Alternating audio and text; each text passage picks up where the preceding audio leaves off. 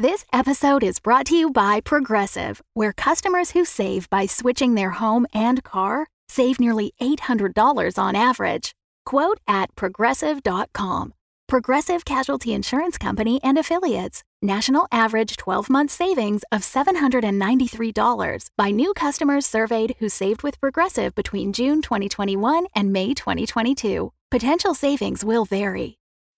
When you need mealtime inspiration, it's worth shopping Kroger, where you'll find over 30,000 mouthwatering choices that excite your inner foodie. And no matter what tasty choice you make, you'll enjoy our everyday low prices, plus extra ways to save, like digital coupons worth over $600 each week. You can also save up to $1 off per gallon at the pump with fuel points. More savings and more inspiring flavors make shopping Kroger worth it every time. Kroger, fresh for everyone. Fuel restrictions apply.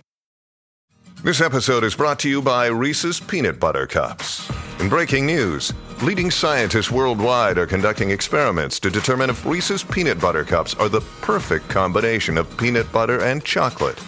However, it appears the study was inconclusive, as the scientists couldn't help but eat all the Reese's. Because when you want something sweet, you can't do better than Reese's. Find Reese's now at a store near you. Welcome back to Dumb-Dumbs and Dragons, where improvisers who've never roleplayed before journey into the world of Dungeons and Dragons. I am the Grand Wizard Bukaki, your host. Butthole was found innocent of the crimes of the Moonites, but after murdering the traitorous Fiddlesworth and his henchmen in the courtroom, our heroes have been forced to flee Neverwinter on the high seas. But where will Captain Nanak Ayang Ayu take them? Has Quinny saved his friends from the people pursuing him? Will Alyn learn more from Bo Gentle's magical book? Find out next on Dumb-Dumbs and Dragons.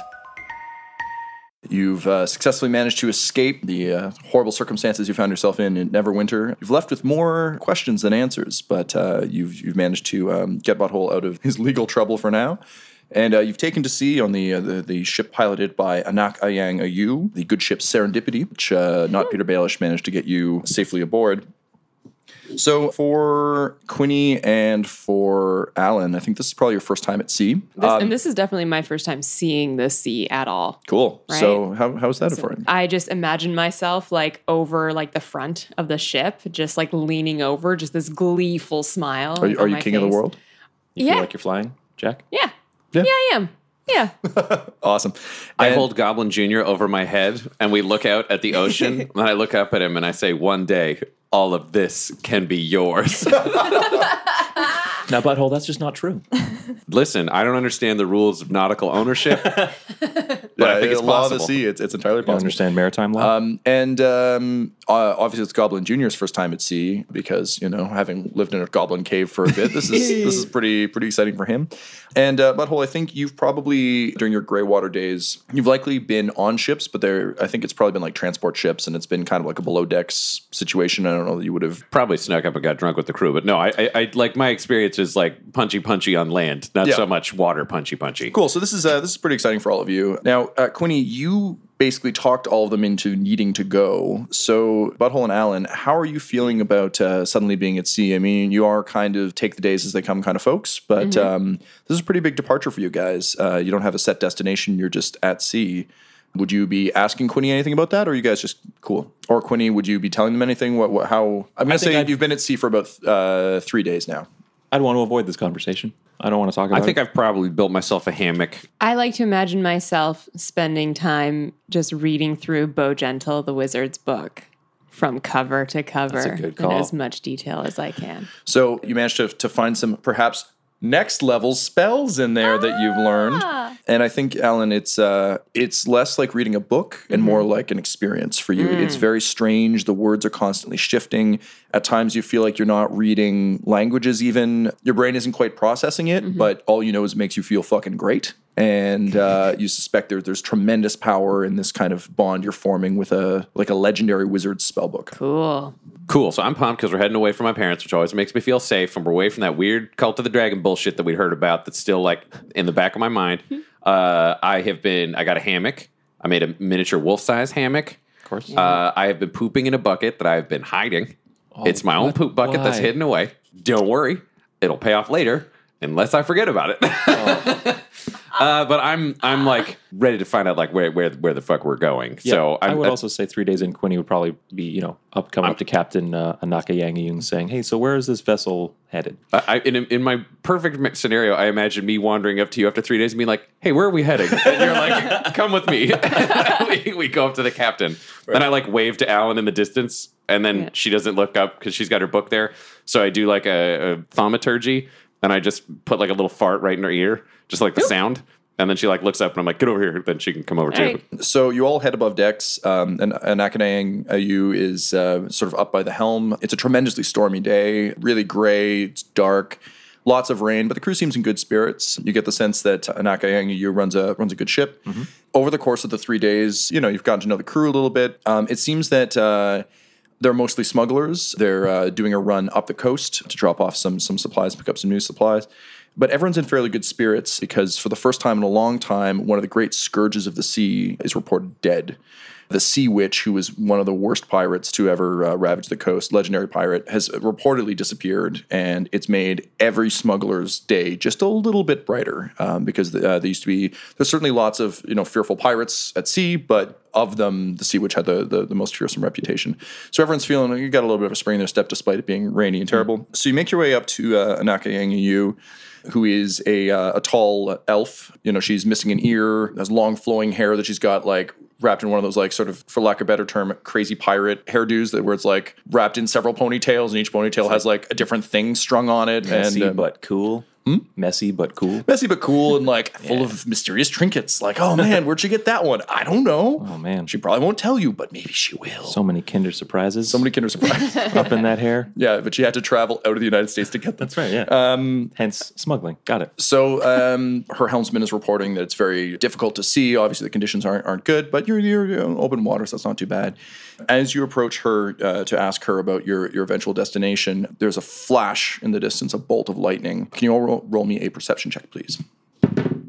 Natural 20. Total of seven for me. And Butthole? Thirteen total. Quinny, you're you're pretty interested in these trinkets, Oh, yeah. and I'm all uh, about you know, those like trinkets. uh, game respects games. So you're you're you're more uh, you're more into finding out what, what the story with those is. Mm-hmm. Butthole, I think uh, as sort of someone who who kind of revels in extreme situations, just like being up on the deck with the wind and rain hitting you in your armor, you feel pretty badass. And Oh, that's kind of what you're, yeah. you're mostly thinking of. I look so good. But uh. Alyn, Alyn looks a little concerned. I, I wish there was some way to not phrase this as a question. What do your elf eyes see? I'll tell you what your elf eyes see. In the distance, with the bolt of lightning, for the briefest second before you get that kind of like Yeah. awful after image, you think you see a giant hulking dark form. Oh, Jesus Christ. Guys, there's something up ahead. It's probably nothing. No, it's huge. What? It's massive. Oh no, Alyn, that was a lightning bolt. Yeah, no, no, there's something, there's something, the lightning illuminated something. There's something there. It's massive. I look That's down, all I know. I look down I at rolled my a four. There's nothing there. Okay. I look down at my wrist and I see a tattoo that says "Alyn is your friend," and I'm like, guys, we need to listen to Alyn. so um, Anaka Yangayu turns to her navigator and says, "Did you see anything?" And uh, he shakes his head. He's like, "No, I, I'm having trouble seeing anything in this rain." Alyn, do you want to try and roll me a persuasion check, please? Sure. Natural That's your second 20 nat 20 in again. a row. These are the first the rolls of the goddamn game. Everyone on the ship is the most convinced. Uh, everyone in Neverwinter's like, "Oh man, I bet Alyn's right, wherever she is." What do you, well, what do you say? All right, everyone. I know we're a little bit new here, but you know what? You guys brought us onto the ship for a reason.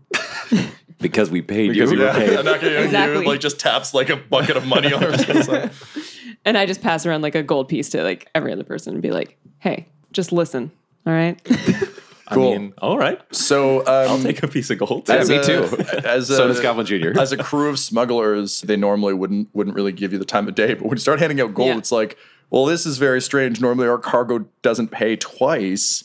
So they all start looking very keenly, and Mm-hmm. like um, Anaka Yang Yu goes into her cabin, and comes out with like the most kick-ass one-hand telescope you've ever seen. You kind of wish you had one, Alyn. Quinny, you kind of wish you could steal one and I kind sell of wish it. I had that one. Butthole, you're just confused as to why she has a tube. Um, so she kind of like throws it up to her eye and scans the horizon. She just mutters, "Oh shit!" And she turns to the three of you. She's like, "Get below decks now!" And uh, you want to roll me another perception check, or do you want to get below decks? I think Quinny's like, yeah, okay, I'll get below decks. No way, man. I'm, I, I'm I playing. think I could be helpful. I'm playing pirate. I'm like, avast me hearties, uh, and I 18 total. 19 total for me. As you continue to kind of like squint through the fo- the uh, the rain, uh, you can see a massive hulking ship coming directly towards you. So today on Dumb-Dumbs and Dragons, we're going to be dealing with naval combat a bunch. Uh, Not Quinny. He's below decks. uh, we're going to introduce a bunch of new mechanics. So for those of you who know D&D 5th edition really well at home, get ready for some crazy. And I'll, uh, I'll kind of unfold these as we go. But in the immediate sense, uh, since none of you are in command of this particular ship, what I'll get is if you guys to roll me initiative, please. The way that this particular encounter is going to work, the ship gets initiative as well as Captain AU. The mm-hmm. rest of you will have initiative to do things on the ship as stuff happens. Okay. Cool. 12 total for me. Six total. Oh, nice. A total of 20. Quinny like goes down below decks. You know what? I changed my mind. Comes back up. So, Tom, when we're looking at this ship bearing down on us, does it have any like piratey flags or anything Butthole would know? Because I'm like, it, basically, Butthole's now trying to map out: is it going to kill everybody, or is this a pirate like so, um, robbery thing? Yeah. So uh, through the darkness, uh, there's another uh, flash of light, and uh, what you can see is that the ship is roughly twice the size of the Serendipity. Again, it, you only get a quick flash of it, but um, perhaps the uh, the most horrifying thing to you is that it doesn't have a sail. Instead, it just has row upon row of bones hanging where the sail should be.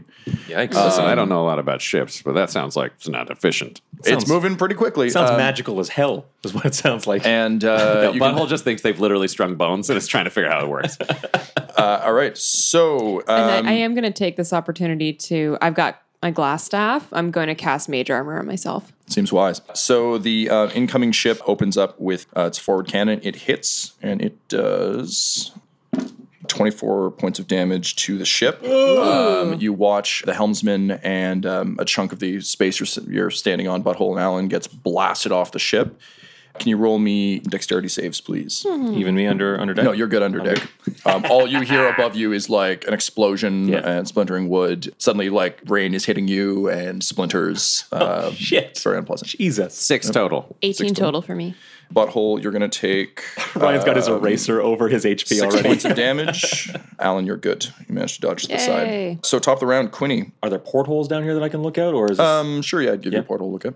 Uh, I want to see how far away this ship is currently if it's firing. Uh, the ship is closing. It looks like it's set at ramming speed. I'll climb back up to the top of the deck and ask Captain Ayung, "What do we do?" The captain looks shocked and disoriented. So Oh, come on, Cap. can you roll me however you want to try and like get her attention, what, you, what you're trying to get from her? I'm gonna hop up on a barrel and grab her by the shoulders and just kind of give her that shake and that firm grip of like, "Hey, I, we need you here. You're the captain." When is she the captain? She.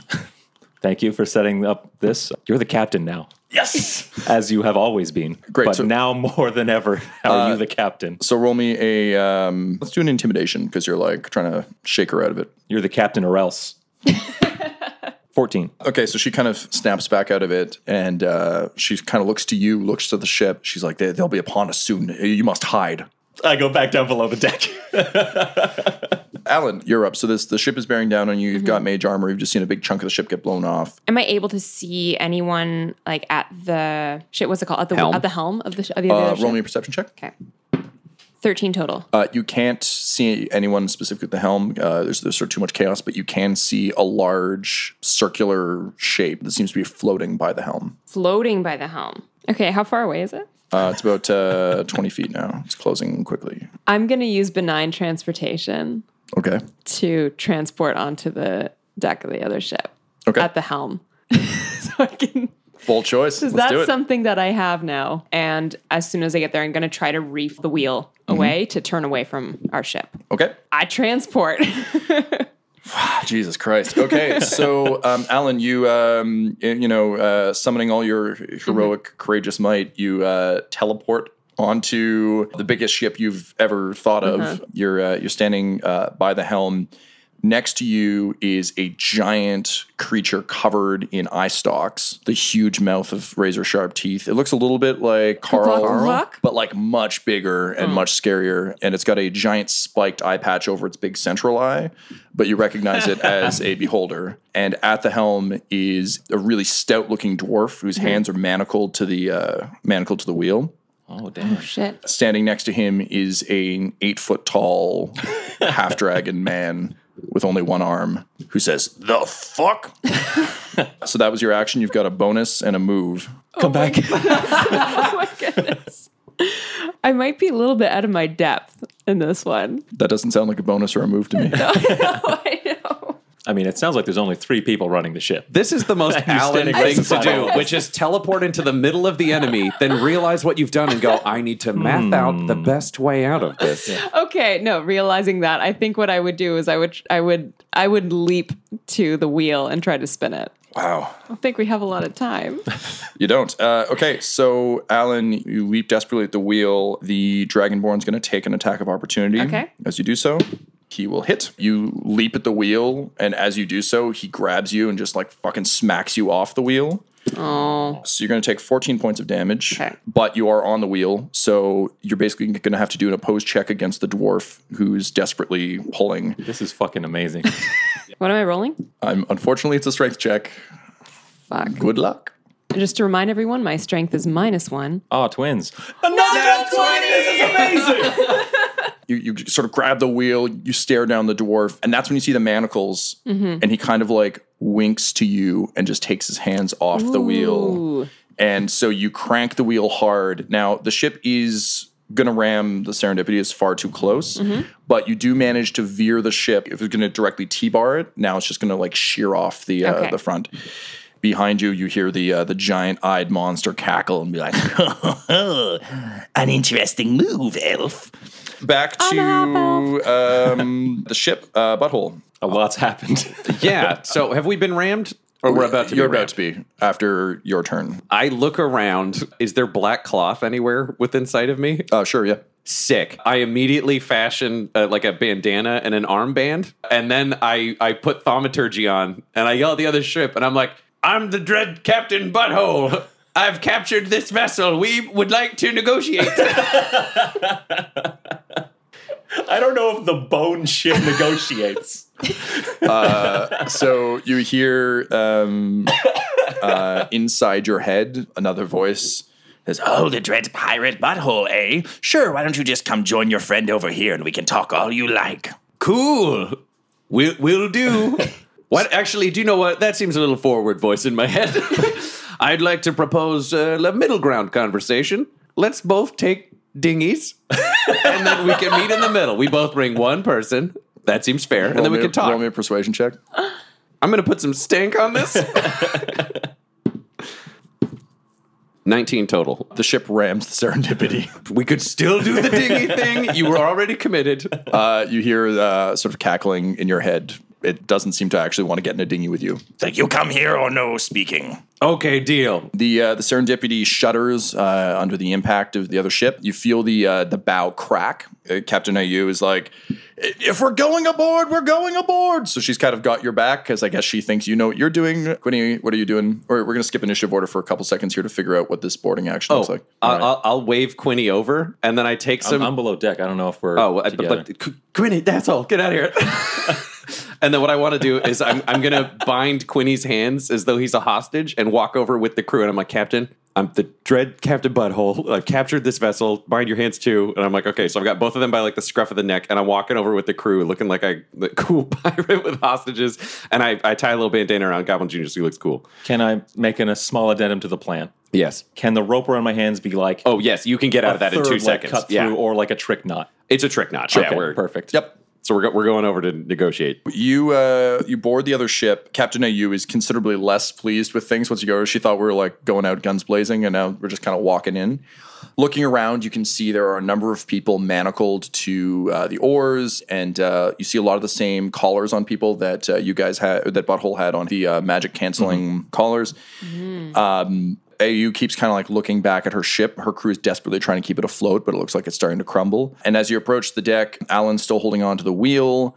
What you recognize as a beholder floating uh, next to the wheel, as well as the uh, the large half dragon. As you start to approach, though, let's say Quinny, you're probably the most perceptive. Out of the corner of your eye, you see a male tiefling who's chained to one of the oars, just very quietly shake his head at you in kind of like a don't do this and then goes back to rowing as if it was it was nothing so you approach the beholder captain what do you say Hello, I Hello, new am friend. the dread pirate butthole. Uh, I was captain of this vessel that is currently sinking. Uh, stole it. Right here, I got Captain Nakayang Ayu. and I got Sneaky McTiddles, the greatest thief in all of Neverwinter. We kidnapped him. He's wanted. I mean, if you think I'm not a badass, just escaped Neverwinter myself. Those guys are dickheads. Uh, basically, I, I don't know what you want, but this seems to be going poorly Well, for you this all boat. seem to have good skills. Join my crew, and I'll let you live. Okay, but the elf is with us. We thought we could avoid this confrontation up front, so you, it- the offer would have to be for the elf, me, and honestly, Sneaky McTiddles might be useful. Sneaky McTiddle sounds fine. I must say, though, I have very little use for smugglers. And one of the eyes lights up, and a beam shoots out of it at the captain. And uh, she manages to like kind of reach forward. As she does so, you see her arms start to turn to stone. And she's like, "Help me, please!" I slip out of my knots and draw my short sword. Oh, he is useful. I think and Quinny's like primitive like math of how this would work. Like if the thing that shot the stone beam dies, maybe this person won't turn to stone anymore. And I lunge at Captain Beholder. Roll me some new initiative. Butthole, are you staying in your uh, diplomatic stance, or are you joining the the fray? Fucking fucking hell. Uh, We didn't get dealt a very good hand here. no, and we're not Uh, playing it well either. So I mean, it's been a real, it's yeah. been a real up and down. Uh, I'm gonna be like, stop, Sneaky McTiddles, uh, and I'm just gonna, as I lunge after Quinny, I just shove the captain out of the ray of the beam as though I'm letting her go. Okay. I'm going after Sneaky. Uh, she falls like the it, it's almost like an infection now that she's been hit by it. like the beam isn't constant so now that she's been hit like her arms keeps going but yeah she kind of manages to like scrabble off to the side all right let's do it Okay. Uh, I rolled a 22. I rolled a three. I really was not equipped for how badly this went, how fast. okay alyn Four. quinny you're up first which makes sense I'm, g- I'm going to run right up to the Beholder. Okay I'm going to hold my sword out and say, free Captain Ayun. the beholder just laughs maniacally and you hear the crew laughing and just lo- lots of lots of laughter from from all around All right. Hope you got more eye patches. And I go in for a stab. all right roll roll your attack oh, that's a natural one. I'll use my luck to roll that again. So that's a total of uh, 18 to hit. uh, you'll hit Okay. So that's 10 damage. 10 damage okay great And then I will, um, I'll use cunning action. I'm going to hide. See if I can hide. you cannot I cannot? Okay. Then I'm just going to disengage so I'm not right up against. As you do so, um, it uh, kind of laughs and says, "Oh, a hit! Good for you!" And one of its eyes flashes, and I need you to please make me a Constitution save. Total of 20. As you kind of like step back, its eye flashes, and just your whole body feels uh, sick, tired, exhausted. Uh, you're going to take. You're lucky you saved, but you're still going to take uh, 22 points of damage. 22 points. Which brings us to the Dragonborn, who uh, kind of looks around and says, I can't fucking believe this. Seems like it's time to burninate. And he pulls a, uh, a giant sword out with his one giant, meaty, beefy arm. And he says, Behold the majesty of Trogdor! Oh my god. That's why he has one arm. And he, uh, but it's like a. Like a beefy It's a arm. beefy arm. Yeah, sure. Big- sure. Of course it is. So gonna he, be so great. so, so great, like a wingaling dragon. So he's going to swing at Alyn because Alyn's right there. All right, I'm gonna. I yell over, she's on my crew, dickhead. Sneaky McTiddles is the problem. Wait, are you still in diplomatic? yeah, I, st- I was after Tiddles. I'm playing pirate mode. Hang on, let's see. Is he buying that? He's not buying that. So he's gonna swing at Alyn. I'm, I'll go- kill you, you dick. I'm gonna cast shield, so I temporarily have 19 AC. So he uh, he misses with his first strike. Yes. And then he swings back. Uh, this is the first time you've seen a two-handed weapon wielded by one hand, and it's gently unpleasant. He'll hit you with his second one, and he deals you 14 points of damage. Ooh, nasty. With his bonus action, he uh, turns from Alyn down to Butthole and says, Dread pirate uh, butthole doesn't sound real to me. And he uh, lets loose a uh, giant blast of flame from his mouth. Okay. Roll a dexterity save. Just five. Five total.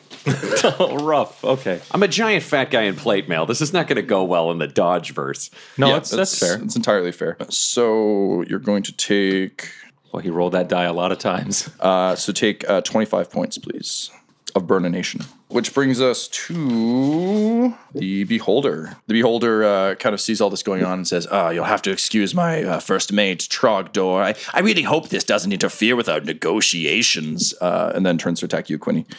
So the way Beholders work is uh, they get random stuff based on what they roll. Oh, okay. So uh, three of his eyes light up. I need you to please roll me a Constitution save, a Strength save, and a Dexterity save. All right. Uh, Constitution first. Yep. That's an 11. Strength is next. Uh, yep. That's a 3. And what was the last one? Dex? Uh, Dex. 23. I don't think it matters. Yeah, your your body gets hit by a bunch of stuff all at once. The good news is you feel like you could have been slowed, but you weren't slowed. Hey, so that's right. okay. the bad news is uh, you're going to take 36 points of damage and get blasted off the side of the ship.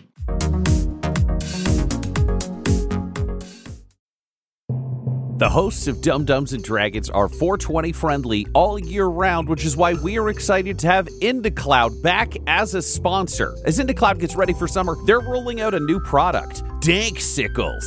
it's got a great name, and I've never seen anything like this before. A summertime popsicle with 20 milligrams of cannabis. These bad boys come in wild cherry and blue race flavors, and you can mix and match with a pack of five or go with your flavor of choice. Danksicles are strong enough to share, but mellow enough to take to your next beach day or vacation. And unlike your sketchy neighborhood shop or dealer, IndaCloud gives you savings on every single order. It could be through their Gold Rewards program, their subscribe and save deals, or our special promo code just for Dumb-Dumbs and Dragons listeners. So please, right now, get 30% off your purchase. Head to indacloud.co slash dumbdumbs to get 30% off your first order. And tell them that Dumb-Dumbs and Dragons sent you. That's I-N-D-A-C-L-O-U-D dot C-O, not com, C-O slash dumdums, D-U-M-B, D-U-M-B-S to get 30% off your first order. And let us know how the Danksicles are. This episode is brought to you by our sponsor, Shopify. When we started podcasting, an online store was the furthest thing from our collective minds. But now we are selling some sick mugs. And it is so easy. All because we use Shopify. Shopify is the global commerce platform that helps you sell at every stage of your business. It'll help you turn browsers into buyers because it has the internet's best converting checkout, 36% better on average compared to other leading commerce platforms, which means curious people are more likely to buy from you. And you can sell more with less effort thanks to Shopify Magic, your AI powered all star. One of the big problems Shopify solved for us was international shipping. Our shipping prices, if people were outside of the US, were through the roof. But the moment we switched over to Shopify, we were able to choose where our orders were being fulfilled from in different places, which meant shipping could be cheap for all of our fans everywhere around the globe. So if you were even thinking about opening a store, sign up now for a $1 per month trial period at shopify.com slash dumbdumbs, all lowercase. Go to shopify.com slash dumbdumbs now to grow your business no matter what stage you're in. Shopify.com slash dumbdumbs. That's D-U-M-B, D-U-M-B-S. If you open a store with Shopify, you're going to be hearing that sound a lot. Snarf, snarf, snarf, snarf, snarf, snarf, snarf, snarf. Wait, Goblin Jr., slow down. You're not wearing your translation amulet. Oh, hey, that's much better. Hi, I'm Goblin Jr., uh, beloved wolf companion of the Dumb-Dumbs and Dragons crew. And uh, listen, if you're enjoying our adventures, our, our snarfy fun, uh, you know, the adventures of, of Butthole and Quinny, and Alyn and Juniper and Bucky and all the rest, well, uh, listen, you'd really be doing us a solid if you'd go to patreon.com slash dumbdumbdice. That's D-U-M-B, D-U-M-B, D-I-C-E. And hey, you know, if you want to help us on our adventures, uh, for as little as a dollar a month, uh, you can gain access to uh, Snarfy Discord and talk to all sorts of other fans about the shows. Uh, and you know, it just goes up from there. You can get ad-free feeds. You can uh, add your own characters. Uh, hell, you can even make an NPC at the twenty-five dollar level, and you get your name in the credits at the end, which is which is a lot of fun. I'm told. Anyway, uh, you know, I don't know too much, just being a wolf and all, but uh, what I do know is if you enjoy our adventures as much as uh, me and the crew like going on them, well, Patreon's a great way to help out. Uh, anyway, I'll uh, see you around, and oh, take this stupid amulet off. Snarf, snarf, snarf, snarf, snarf.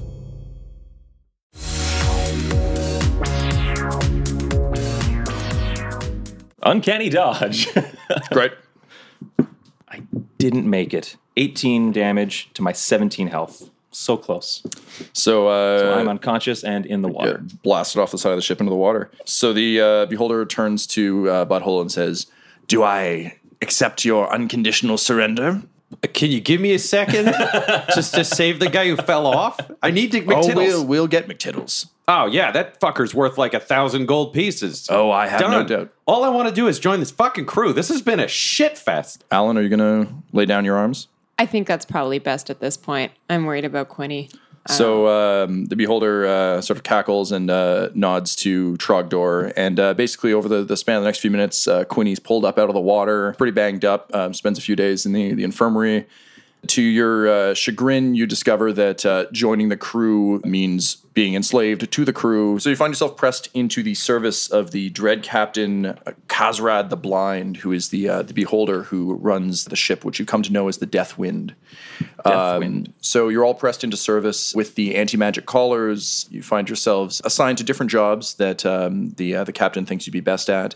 Quinny, you end up as a lookout. So you're working with the lookout crew as navigator. This is going to give you, uh, as you develop skills over time, I'm going to give you a, a permanent plus one to perception. Okay. And to navigation, which is a new skill that we'll be using for, uh, you can use it at sea, but also in terms of like suddenly you can navigate by the stars. You can kind of find that sort of stuff. So Oh, Okay, it'll be helpful on land as well. Thank you. Butthole, would you have revealed that you're a cleric or would you have just continued to play the. the Oh, I'd play Gruffin fighter, all the way through. seeing uh, your, your great size, the captain kind of looks around and notices the tiefling who um, Quinny you noticed earlier, and kind of like looks at the size of the tiefling and looks at the size of you and is like, eh, "Yeah, this works." So uh, you find yourself kind of chained to the same oar as uh, the tiefling, who you come to know as Bartholomew Kent, who will introduce himself momentarily.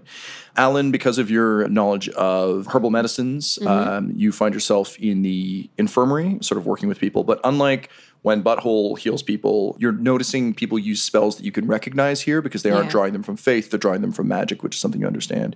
So there's a wizard on board the ship named Blink, who you've seen a mm-hmm. few times. She wears sort of a burlap robe, and uh, inside you can see she's got a shaved head, she's got bright blue eyes, and she's got a, a series of exotic piercings in her nose. Do I recognize like where she may be from, what school of magic she may have No, studied? no. You would assume that she's a hedge mage. So someone who has kind of picked up magic along the way or has studied it in a sense. Uh, it, she doesn't look like she's from a school of magic so much as someone who just controls it. Blink is responsible for maintaining all the enchantments on the ship. All of you are a bit surprised to find that the ship still goes where Kazarak wants it to go, despite the fact that the sail is made of bones.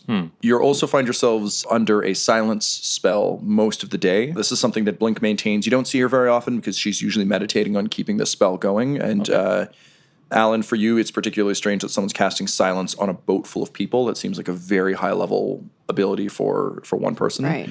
And what that means is that you've all been separated for most of your time on the ship, but occasionally you find ways to come back together. Um, Do I have an anti magic collar because they don't know I'm magic? Everyone on the ship has an anti magic collar. Other question I really don't want to ask but should. Goblin Ju Junior? so, um, so when the Serendipity went down, the crew of the Death Wind, um, a lot of the Corsairs that um, are in Kazarak's employ, so they're not wearing the anti magic collars because they're They're you know, crew, crew. They're crew. They went across and sort of salvaged what they could. They were very surprised to find a wolf on board, but they've kind of adopted Goblin Junior as the mascot of the ship. Uh, Whenever he comes by, I give him thumbs up. yeah, yeah. Goblin Junior's playing it really cool, but they've kind of like tied like a little like you know like Jolly Roger thing around his neck, and they've taken to calling him Shiver Me Timbers. So he's sort of the uh, the ship's like adorable mascot now. Anaka Yanga Yu did not survive being turned to stone. Quinny Yu kind of had to watch in dismay as after the petrification took her, which was not a fast event. Uh, they just pushed her overboard and laughed. Oh my god. Kazarak Who is did that? Who specifically did that? Uh, Trogdor. Trogdor? yeah. Cool. Good to know. Um, Kazarak is uh, you can tell a feared pirate. Obviously, uh, the Deathwind is a very like a mighty vessel that you can tell he doesn't really want any competition. He wants to be the the lead pirate. He's he's a huge braggart, partially because he's missing his main beholder eye. It seems to be a real big point of contention for him. Um, he hates that his nickname is the Blind. Really bugs him. And of course, he's still got all the other eye stalks with eyes on them, but like the main eye is the one that matters in beholder culture, so he's, he's real pissy about it. Generally speaking, life on the ship actually isn't that bad in terms of indentured servitude and how that goes. Your fellow slaves are actually taken decent care of largely because the ship needs to function, so they want to make sure everyone's at their, their peak efficiency. Butthole, you uh, you find yourself becoming fast friends with uh, your oar mate. Bartholomew, can you uh, can you explain uh, what do you look like? I'm a tiefling, so I have purple skin, red glowing eyes. I got horns and a tail. Cool. Nice. Are you like tall? Are you short? Because I'm 6'4 and I'm probably about 240. I think tieflings are pretty tall. Yep. Are you taller than me? I'd be so into that, by the way. No, I'd say I'm about six feet. nice. Sweet. And um, uh, what are you wearing? I've got some leather that's sort of eroded over time of hard labor and clothes that underneath that kind of used to be nice, but again have fallen on hard times. And I think that's pretty much true for most of the slave labor on the ship. Is you know people kind of wore whatever they were wearing. Generally speaking, if it was leather armor or padded armor, you were allowed to keep it just against the the wind and everything else. Butthole, it would have taken you out of your plate, but it doesn't fit anyone else, so it's probably just stowed somewhere. Cool. Um, so I'm gonna kill them. You've had nine months where you've been learning these skills and getting to know each other. So basically, what we're going to do now is a. I'd like to hear anything that you might have been doing secretly over those nine months to try and figure out a way to escape. And B, over the course of those nine months, occasionally when the silence spell was off during meals or what have you, you guys were able to actually group up and start to discuss things. First, tell me what you would have been doing over the, that time. And second, uh, we'll have sort of one discussion to encompass all of the conversations you would have been having. Well, I think as a lookout, Quinny would be he'd want to fuck around with this ship. Uh, like you know, uh, oh, there's something on the starboard side, and then we crash a little bit and say, oh, sorry, port side. Like whatever consequences were for Quinny, like if he got like lashes or, or beat up for that, Quinny would probably be okay with that. But I think after nine months, he's probably set into a routine of like, okay, this is my job now, while still working on an escape plan. Okay. Based on how temporary you assumed this was going to be, I think that fuckery Yeah. lasted for a bit. Uh, none of you expected to be on the ship for, for nearly that long. But again, given the nature of, of the setup, it, was- it was kind of hard. So, uh, what I'm going to say is because of the numerous sort of whippings and beatings you took, Yeah. uh, I'm going to lower your maximum HP by one. Cool. But I'm going to give you a permanent plus one to con. Okay. Because you basically you're a halfling. You're you've never been good at taking a beating, but over the course of these many things, you know the the hardships have made you stronger. Ca- Can I add one more thing of just Yeah, like of knowing that Trogdor pushed the petrified Captain Anaka Yangayung and that uh, Kaz. Kazrad. Yes, thank you. Kazrad was the one who petrified her. From up in my perch, I would probably spend a fair bit of time kind of like obsessing about like what their daily routine looks like. Kazrad seems to float around a lot and kind of comment on things. Okay. Um, seems to be his his main thing. Certainly, the ship has carried out several raids. In combat, Kazrad always seems to sort of like hang back by the helmsman and attack people as they come. Um, but you get the sense that despite being kind of a large, horrible monster, Kazrad prefers to hold his power in reserve rather than flaunting it. Trogdor is wildly efficient. He's very, very good at what he does, and uh, his corsairs seem to respect and fear him. Okay. Uh, Butthole, what have you been doing? All right. So Butthole started off trying to be a pirate and join the crew. And I think he'd still be leaning in that direction, but he'd sort of have two simultaneous goals. One, during his time with the Greywater Syndicate, he probably learned a bunch of like hand talking essentially, like finger yeah, gestures yeah. to be able to talk during combat. And he's had nine months. So step one would be like after I figured out that Bartholomew wasn't like some weird asshole plant, then he'd be like, okay, I got to teach it to them and everybody so we can talk even where it's theoretically silent. And he'd have tried to unify all the oarsmen together, whoever was kind of trustworthy enough that they'd sort of have like an organized body should there be the opportunity for a break. Um, obviously, they've got the collars, so we can't do anything magical, and he's just keeping that like right under his hat. Can you roll me a, uh, a charisma check? Brr, brr, brr. six total? Six. Okay, so you're you're able, you're absolutely able to sort of get, particularly like you and Bartholomew spend so much time next to each other that like it's very easy for you guys to figure out how to do that. You're actually surprised that uh, Bartholomew seems to have a pretty stable knowledge of other. It's kind of like you have one way of. It's like you know ASL and she knows a different kind of sign language. Yeah. Bartholomew and uh, Butthole are able to actually communicate pretty easily. The rest of the crew is getting it, like the rest of the oarsmen are getting it, but it's slow going, largely because there's a vast array of different species and racial groups, and so like hand gestures don't necessarily relate so well if you know you have claws or what have you. So people are getting it; it's spreading, but it's not spreading as as efficiently as you. Yeah, like. as one would hope. Uh, the other thing that I'd be doing is befriending as many of the pirates as I could, given the opportunity. Probably the low level guys, the weirdos, the Yevgenoviches of the crew would be my, Sure, my yep. goal to make some friends. I'm avoiding preaching Moonhammer because I don't really want anybody to look into whether or not I'm magical. Uh, but one idea that I think I would have pitched after clearing it with the rest of the oarsmen, but I would have pitched like a like an oarsman fight club where they could like make us fight each other and then because I want to establish that I'm big and bad and it'd be more useful on the crew than with the oarsmen. But through the hand signals and some of the dinners and stuff, basically the, the plan would be we make it a good show. But I'm always going to win, and I never really hurt anybody. Like it's dancy enough that we're trying to build me into a low level crew guy, or at least get me unshackled should a fight go bad. Yeah. Okay. Cool. Um, can you roll me? I'd say charisma's probably uh, or persuasion if you want. 15 total. You uh, you managed to set that up. Uh, interestingly, one of the, the bigger proponents for it is Trogdor, despite uh, the sort of cruel nature of, of anyone who works one of these crews. Uh, it seems like martial combat is something he's very into, and the idea of honorable fights one on one, and you know where it's the strength of one, literally one's arm against someone else. He's really he backs that. So yeah, he actually um, he's the one who brings it to uh, Kazrad and kind of gets it cleared. Um, so yeah, I think I uh, safely say that that's up and running. Um, so you, you have that. Alyn, what have you been up to? Have I been able to use magic in my healing? No, they don't allow you. They to. don't allow any of that. Okay. Obviously, I'm going to be serving and healing a lot of the crew who are coming down. And I like to think I haven't been healing them to the best of my ability. I would say, you know, someone gets, you know, a sprain. I'm able to heal them a little bit, but I like to imagine that a bunch of the crew are kind of having Limping around? you know, having like little problems. It's like maybe you're just developing arthritis or something. um, Cool. But but I haven't been. I've just kind of been slowly healing them enough to be like, yeah, yeah, you're better, and it'll feel better over time, and it never fully gets better Interesting. for everyone.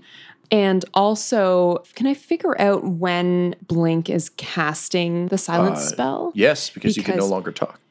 Right. enough, okay, yeah, okay. okay. And so, What I'd suggest is um, what's probably happening is almost like you know in like prison escape movies where they like count down things that you've kind of figured out the ebb and flow of what the casting is. So essentially, it went from like oh no, I just can't talk anymore to like three, two, one. That's when it would That's start.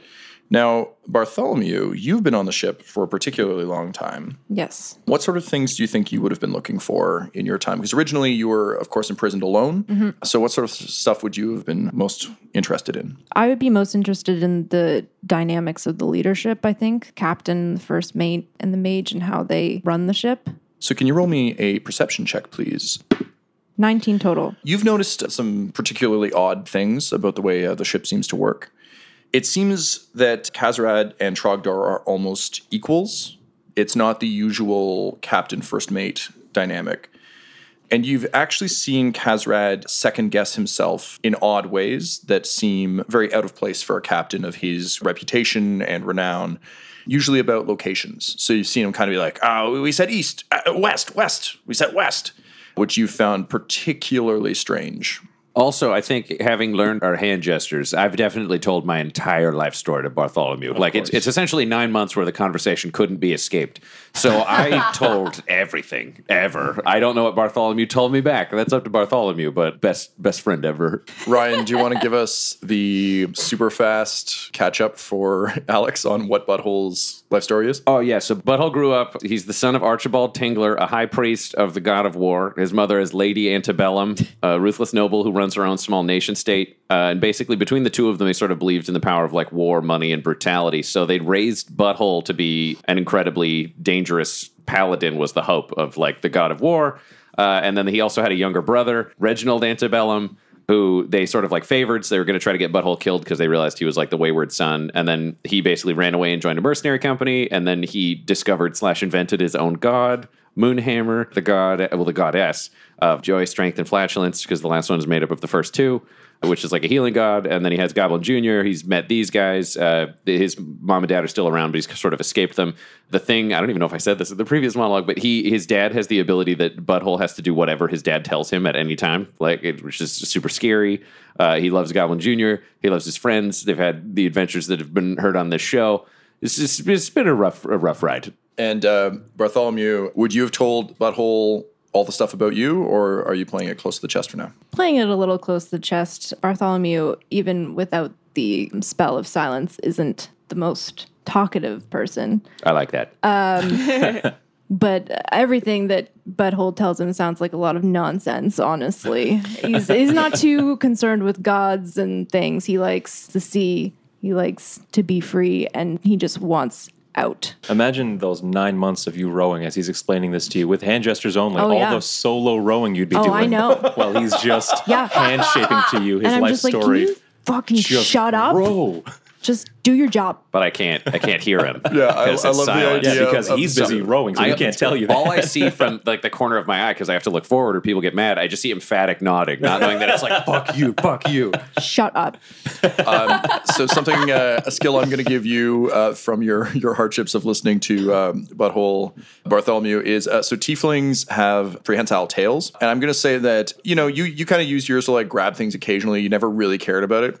But over the course of all of the times that Butthole's been like signing things to you, and you've just been like, shut up, shut up, your tail has kind of learned how to sign. So you've been like swearing with your tail while rowing.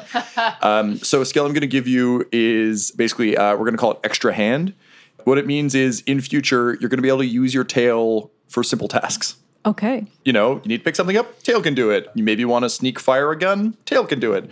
And it's been born of your frustration of listening to Butthole for nine months. I have. I That's am, what's been born after nine months. I am completely unaware of the frustration. I think we are the best of friends, and I just think uh, Bartholomew's like the strong silent type. I just I really respect him for that. This is awesome. Great. Love it.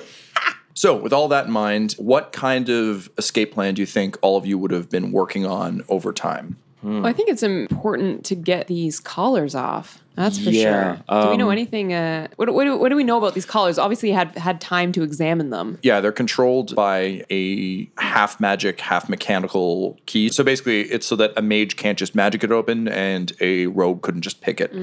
So uh, it, it seems to you that you would need the key to do this. Uh, you know, Trogdor keeps it on him at all times. Okay. Uh, I should give you some geography as well. So um, think, for the purposes of, of what we're talking about, kind of think of this as the Caribbean during the height of piracy. You know that there is a central island called Crab Claw Isle that's sort of the Tortuga of this particular uh, part of Faerun. So that's where you know the main pirate village is. That's where piratey affairs are dealt with. That's where ships often dock. You've seen it from a distance, but you've never been up close because obviously you're you're stuck on the ship at all times. But you've certainly seen members of the crew go on shore leave there. You've seen other ships dock there. It seems to be kind of it's neutral ground for pirates. It's the one place that pirates can all just kind of go and hang out. Crabclaw Isle is kind of directly in the center of where everything is. It's the central point you keep coming back to. To the northeast, there is a place called the Countless Isles. Generally, ships avoid that because there are a bunch of small islands. Think like sort of the Thousand Islands, but if it was in a More than that, like you couldn't count. Uh, yeah, like like countless, Countless? amounts. Got yeah, it. almost almost. To the southeast, there is an area known as the Drifts. The Drifts are a, a place of uh, great superstition. Think sort of Bermuda Triangle E, in that there's always very heavy mist and uh, a lot of ships go missing while passing through it. Just generally somewhere people avoid if they can. Okay. To the southwest is an area called God's Fingers. These are uh, essentially underwater mountains that have managed to spike up and through. So they're a very treacherous area. Ships try and give it a wide berth because any amount of bad weather could throw ships into it, and it's basically like a spike pit uh, in the ocean. Okay. And to the northwest, uh, there's an area called the Sunless Sea. This was the result of a, uh, a failed magical event quite some time ago. And uh, essentially, it's an area of sort of darkness and confusion. There's essentially a veil of darkness you can see beyond it. You can see stars in the night. Doesn't matter what time of the day it is. It's just a. It's, it's almost like it's another dimension. Again, generally something that people try and avoid if they can. Okay. Here'd be my pitch. I'm sitting beside Bartholomew, and I'm like, you know what I'm talking about, buddy. That's the sound he makes when he's happy. Uh, Okay.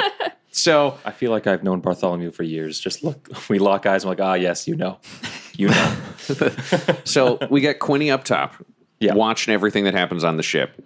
When we go to Crabclaw Isle, we let crew members off. Does Trogdor goes in? Does does Crackfat go in? Trogdor never leaves the ship. You've seen Kazrad leave once or twice. He's gone uh, ashore when there's been sort of a council meeting of like, you know, the if there's a, a parlay between a bunch of different pirate groups, he'll go for that. But otherwise, he stays on board. Oh, I'd say okay. We're gonna wait for that next parlay because that's sick. Because it sounds like we're not really equipped with a bunch of. I'm I'm, a, I'm just a naked man strapped to an oar who's good at punching. Whenever they go into the the Crabclaw Isle, we get the most crew members off. So that's our time. And if we can pick a parlay where there's no beholder, that's like check mark check mark. Okay, so Quinny's around, and we got Goblin Junior to sort of back that up. Whereas we got Bartholomew who knows all the crew. He's got that sweet tail trick. oh man, reminds me of Ranger. Hey, I- I'm- give me some paper. I'm going to sketch the shit out of you, Bartholomew. I- you know what I'm talking about, buddy. And then I put a hand up for a high five. No. I'm like, does it every time. Too that's, slow. That's our bit. Um, Bartholomew, can you roll me an insight check, please? So roll a d20 and then add your insight score. Nine total. So you've been watching Trogdor for a long time. You're pretty sure you could take him in combat. Uh, I leave that to you. They don't know that, but that's that's something you know. so none of us could possibly beat the shit out of Trogdor. So I think we mean, lock him in a room. to. Oh, we all want to. We can knock fucking Blink out. Sail the ship the fuck out of this harbor. Like, let's go somewhere. I mean, where's our best odds? Drifts or Sunless Sea? As navigation, I would suggest the drifts. Okay, so we'll go drifts. I'll overpower my whoever my closest Yevgenovich is, and I'll make him get us into the armory so we can arm the oarsmen to go throw down with the pirates. All right, let's wait for the the parlay. Then And we all our- die of old age on the boat. Yeah, seriously. Some days go by. Luckily for the plot, hear about an upcoming parlay. so what that will mean is um, the Deathwind will be heading uh, to Crabclaw Isle. Apparently, uh, the number of pirates at sea has been decreasing steadily. Basically, the, the various pirate captains are starting to get a little bit worried that there's something else afoot. The Deathwind is going to dock in the the west harbor of uh, Crabclaw Isle. Trogdor will be remaining aboard, as is his way. Kazrad will be going to shore. The day arrived. What, what kind of preparations do you want to take? Between like coming up and down on the lookout, I'm basically just being taken to some kind of like cell or quarters or something like yeah, that. there, there are a bunch of crew quarters uh, below deck. Can I have grabbed one of the small like cannonballs or something like that and start bringing them up with me periodically? So I've got like a stash of cannonballs up in the crow's nest. Roll me a sleight of hand check. That's a 28 for sleight of hand. That is a very good sleight of hand check. okay, right. So I think similar to the Prestige, from the minute you started working this thing, you always acted like one of your legs was a little bit gimpy uh, while going up and down, and that was to cover for the fact that you've basically been smuggling cannonballs up. Uh, as much as you can. There's only so many you can stow in a crow's nest before people start to notice. But you've kind of like, uh, let's say, put a ring around the bottom of the crow's nest and kind of hidden it under ropes and stuff. Okay, cool. And if anybody spotted you like not limping or whatever, like Goblin Jr., just like pick a fight with a crew member over a sandwich or something. And they're like, "Oh, shiver me timbers! You earned that sandwich." My my plan is from up here. I've got a good view of like when the coast is clear, and also I can start whipping cannonballs at Trogdor to get his attention and get him real upset with me to let you guys make movement and and do whatever you need to do. If if, if that means like sneak up on him and gang up on him, or just you know also just let me wail on him with cannonballs, I would also enjoy that just for the activity in and of itself. This is bold. I like this. This is more fun. All right, so he's chucking cannonballs. How the fuck do we get loose, Bartholomew? Okay, we got to take Fight Club time because I think that's. Why don't we time this shit out? We'll we'll pitch like a title fight because Bartholomew and I have never fought because we're like the bestest friends, aren't we, Bartholomew? Sure. Sick. His non-committal statements are a sign of how much he loves me. So we, we set up like a title fight to take place, uh, but we pitch it after the captain's away. And I'm like, Bartholomew's big and Okay. angry, but he'll only fight right now. Okay, roll me a uh, persuasion check, please. Ten total. Well, you're lucky I rolled badly too. So you're like, listen, this, this is going to be great. Everyone kind of looks at Bartholomew, who's pretty much like kept his head down the entire time he's been on the ship, and they're like, I don't know. But then a psychic stands up from the back and is like, hello, listen, I've he- overheard some of the things that have been going on in Barty's head, and trust me, you're going to want to watch this fight. The crew is kind of like everyone who didn't go on shore leave is kind of pissed anyway. So they're like, yeah, this is good. Yeah, yeah, I like this. Yeah, let's watch this. So our, our game plan is when you start pissing off Trogdor during the fight, Alyn might be in the crowd to supervise anybody who gets hurt in the fight. What's the rules on Fight Club for Yeah, you? Yeah, I'm going to say for Fight Club, that's something you established is that Alyn is there, although everyone's like, I don't know, I still don't feel great after I visit her. um, Alyn, can you roll me a deception check, please? Sure. Oh shit. Four total. I think she's just bad at her job. I and just- even though I- you know you're doing it on purpose, it just it hurts just just a little though, because like I just kind of quietly shrug and shrink down a little bit. half elf at sea, what are you going to do? so we're like, we're going to put on a sick fake fight, but not hurt each other. Right? Right, Bartholomew? No, not hurt each other at all. Oh, good. That first half had me worried. Man, you're the funniest best friend in the world. The evening of the fight arrives. Pretty exciting. Everyone's super jazzed. What they've basically done is on the uh, the top deck, there's a grate that can swing down for easy access to sort of a smaller cargo hold. So you know they've built up some like barrel walls. So you've got like a nice little fighting pit. And I think this is something that's been established because Fight Club has become very popular, even though no one talks about it. So uh, everyone's uh, excited. They're getting ready. Crew's placing bets. Has Blink lifted silence for the purposes of this fight? Yes, Okay, cool. Blink seems like very unhappy about all this and is kind of like stewing in uh, in her quarters. Trogdor, on the other hand, is pretty jazzed about it. His love of Fight Club has overridden his love of running a sound ship.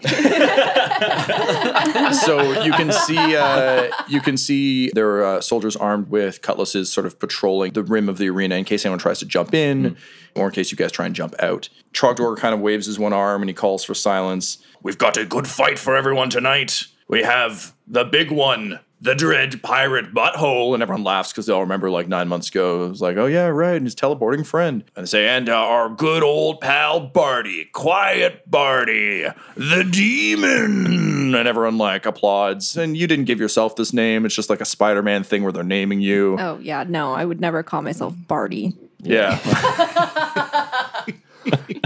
The So- demon is fine. Demon is acceptable. Are you guys are going to fist fight? I assume that's the. Uh, yeah, it seems to be Fight so Club rules. Yeah. Yep. No Uh, hits to the ding dong. No scratch in the eyeballs. Those are the only two No, rules no, of Fight no Club. biting. Biting's weird. Yeah. Um, Gore him with your horns. Great. So That's uh, technically legal. sure. Now you're faking this fight, so you can just tell me who's going first and who's going second. How real is it for Bartholomew? It's like 50%. 50% real. Um, it's like wrestling. You know, we got we got to throw punches. It's got to look real because they've seen us fight, but we're not oh, trying to actually some- kill each other. Some blood's gonna spill. Oh yeah, it's gonna be great. Great. But I'm so safe because this is my best friend. Okay, so uh, do you want to describe how this fight goes? Bartholomew, I think you throw the first punch because you've been Yeah. holding back. Yeah, I'm, Uh, I'm playing to the crowd. Like I got my hands out, and I'm like, "Who do you want to see win?" But I'm facing away from Barty. so uh, You're calling him Barty? yeah, Please stop. so uh, I'm when the you one do, who came up with the name. yeah, you like slipped it to Trogdor on a piece of paper, and he's like, "I approve." Butthole is kind of like playing to the crowd. He's doing his thing. What do you do? I'm gonna take my tail and I'm gonna turn around and punch him in the face. Like I've been wanting to do for the past nine months. Amazing. so, uh, Butthole, I'm going to say, like, you know, you're doing your thing, and you turn just in time to see, like, a bald tail clock you across the jaw. And your beard is, like, much more majestically untamed now because you've been a slave for nine months. As it should be. And I think you've got a bit of stubble, and you don't like it on your head. Wow, yeah, this is the life I lead. You know, thank God there's no mirrors. I just don't like touching it. Like I reach up just to like rub my dome every once in a while, and it just doesn't pay off at all. And I just yell like "son of a bitch!" Uh, and then I look up at him and I like wipe some blood out of the corner of my mouth, and I'm like. Touche, motherfucker! Uh, and then I go in and we do like like I hold my hands up like WWE style, and we like interlace fingers for like a, a sweet wrestling thing. And we do that thing where they like shift shoulders, and you're just sort of like hugging and slapping. But then I managed to get a grip on Bartholomew. And we, we practice this in our bunks. Uh, and and I, I do like a sweet suplex where I flip him over my back and hit him on the floor.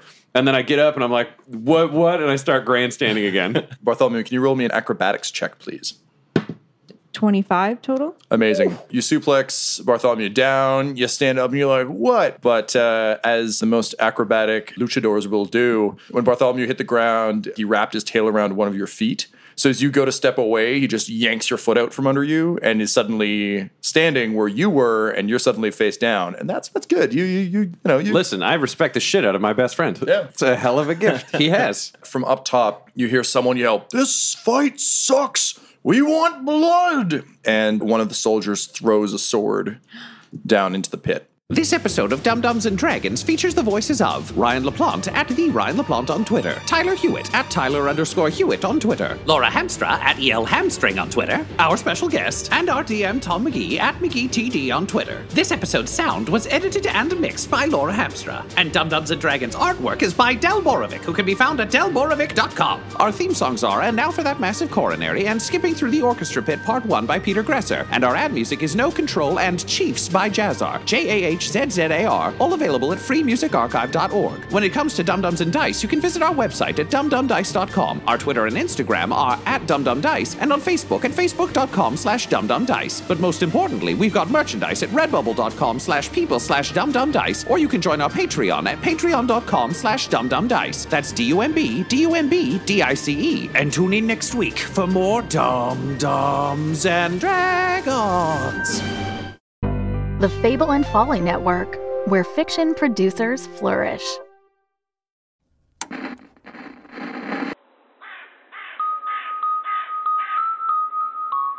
It happened in the quiet town of Podunk, an ages old family mystery.